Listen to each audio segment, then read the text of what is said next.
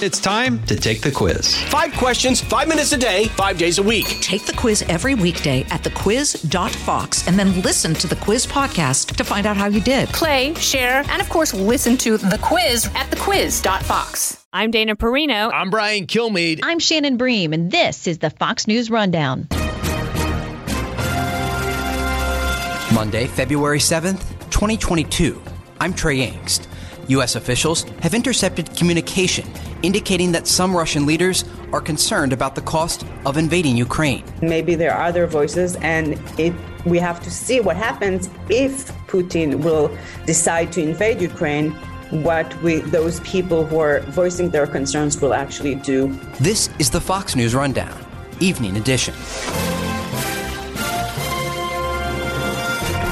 U.S. estimates are that up to 25,000 Ukrainian troops could be killed, along with 50,000 civilians, if Russia invades their neighboring country. Chairman of the Joint Chiefs of Staff, General Mark Milley, told lawmakers last week that one scenario sees 4,000 Russian soldiers dying in a fight to take the capital of Kiev. Milley believes that Kiev could fall in just three days. From the Fox News Podcasts Network. I'm Janice Dean, Fox News senior meteorologist. Be sure to subscribe to the Janice Dean podcast at foxnewspodcast.com or wherever you listen to your podcasts. And don't forget to spread the sunshine. We are talking about extensive international efforts to diffuse the tension between Russia, Ukraine, and its Western allies. For more on this story and others you might have missed over the past week, this is Fox News senior field producer Yonat Friling. This time, uh, French President Macron is uh, meeting with President Putin in Moscow, and he's um, going to Ukraine tomorrow to meet with President Zelensky. Um, in the White House, there's going to be a meeting between President Biden and the new German Chancellor. Um, and in Kiev, currently, there are four uh, foreign ministers who are visiting. Um, last week, we talked about the initiative of the Turkish President Erdogan, who is currently sick with COVID, but maybe next week. Um, after recovers. And um, this is significant because in the last round of tension and violence between Ukraine and Russia, Germany and France uh, played a major role in securing the ceasefire and peace agreement back when Russia invaded Crimea. I want to ask you about the reports we're seeing today regarding some intercepted communication that U.S. officials have obtained. And it appears it's Russian leadership talking in these conversations about some of the risks associated with invading Ukraine. Some of the information over the weekend, I think, would be concerning to officials in Moscow because it details how many people could die as a result of Russia invading Ukraine.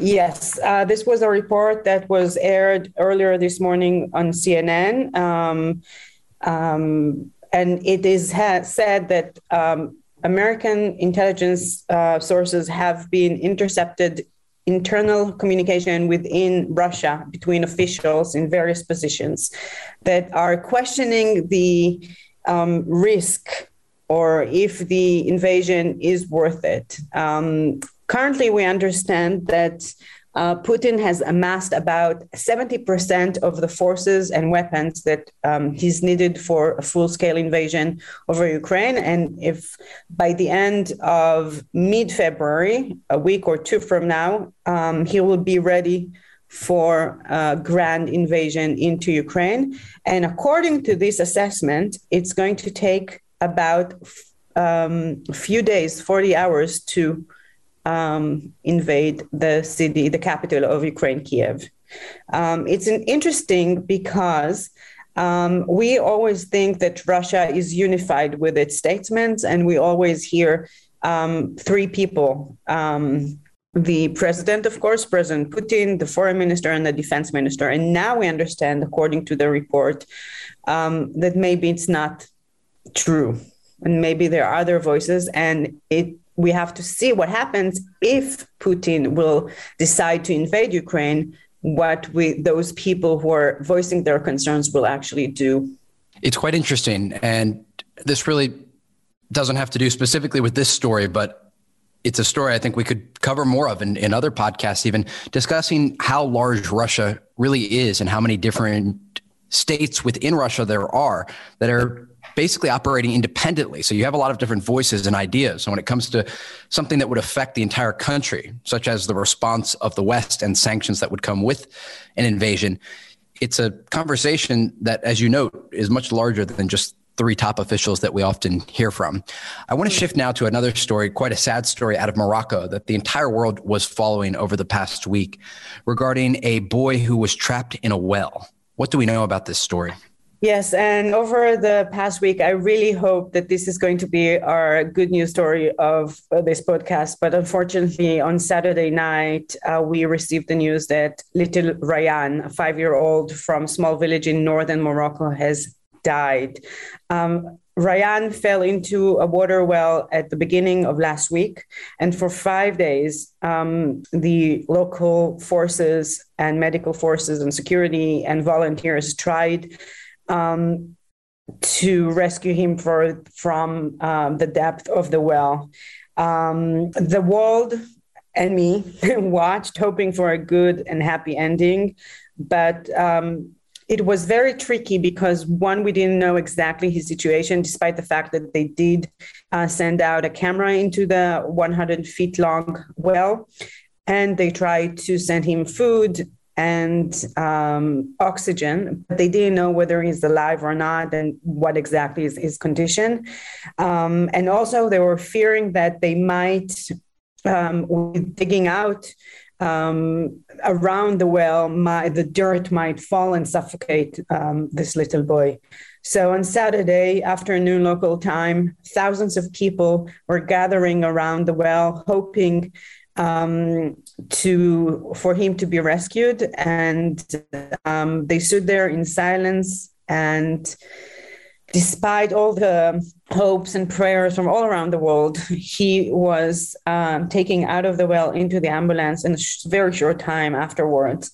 Um, an official statement by the King of Morocco um, said that he has died. Uh, Morocco declared the day of mourning on Sunday, yesterday, and tributes and condolences from all around the world uh, were sent um, to Morocco and to the family of Ryan Omar. May he rest it, in peace. It's hard to emphasize enough how much of a story this was in Morocco. The entire country was glued to the news, seeing what would happen. And it really took over social media, everyone looking for a, a positive outcome and it ended up being such a sad story.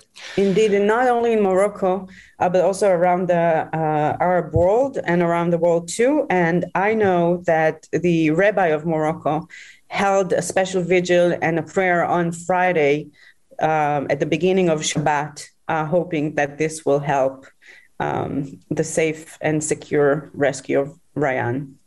You've been listening to Fox News senior field producer Yonat Friling. We'll be right back. I want to shift now to our last story people may have missed over the past week, having to do with a breaking development today in the case of NSO, a group that makes spy software in Israel. A report today indicates that that software was being used internally to target top officials in the Israeli government. What do we know?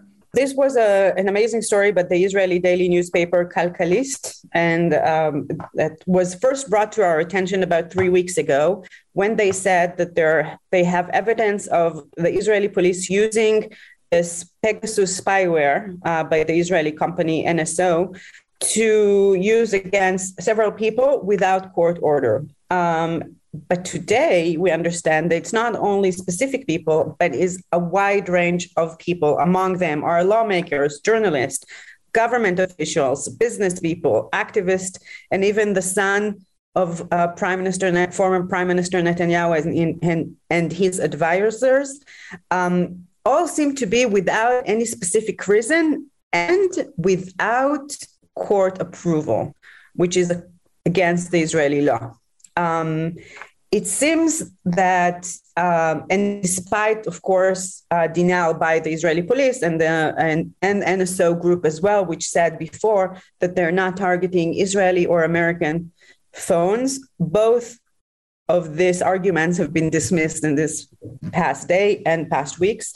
NSO has been sanctioned by the US because of its use against um, world leaders and activists and opposition leaders all around the world. One of the cases we heard of is uh, Kamal Khashoggi back in Turkey and Saudi Arabia. Um, the Israeli political arena has been steering since this morning, including journalists and almost every person I know, um, demanding a governmental uh, inquiry committee. Uh, Prime Minister Bennett said this morning at the opening of the uh, Israeli cabinet that this is a very serious um, concern um, and it will not be uh, unanswered. Um, we still don't know what's going to happen. One of the immediate results of this is the trial that uh, Prime Minister Benjamin Netanyahu is taking place this time.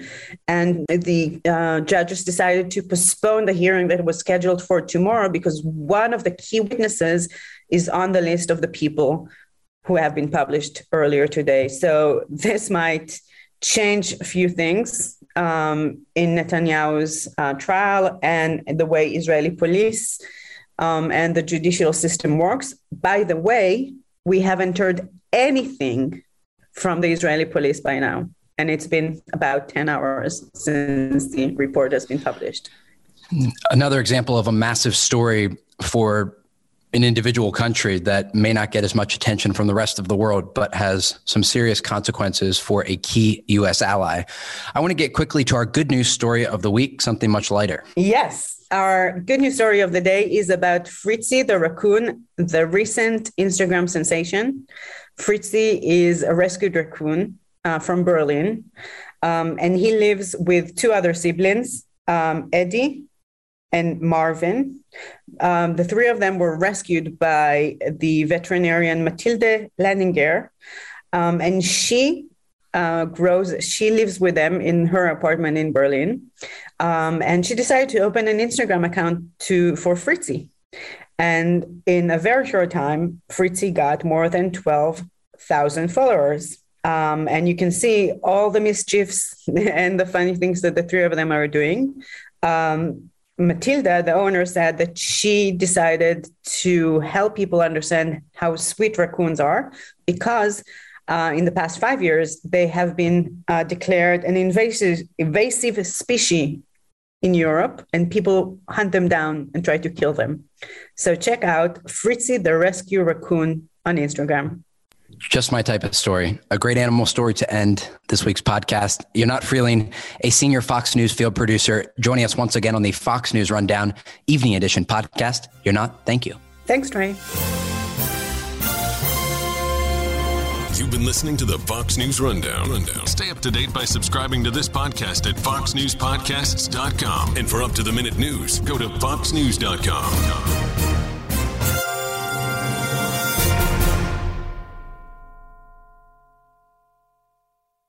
From the Fox News Podcasts Network, subscribe and listen to the Trey Gowdy Podcast. Former federal prosecutor and four term U.S. Congressman from South Carolina brings you a one of a kind podcast. Subscribe and listen now by going to foxnewspodcasts.com.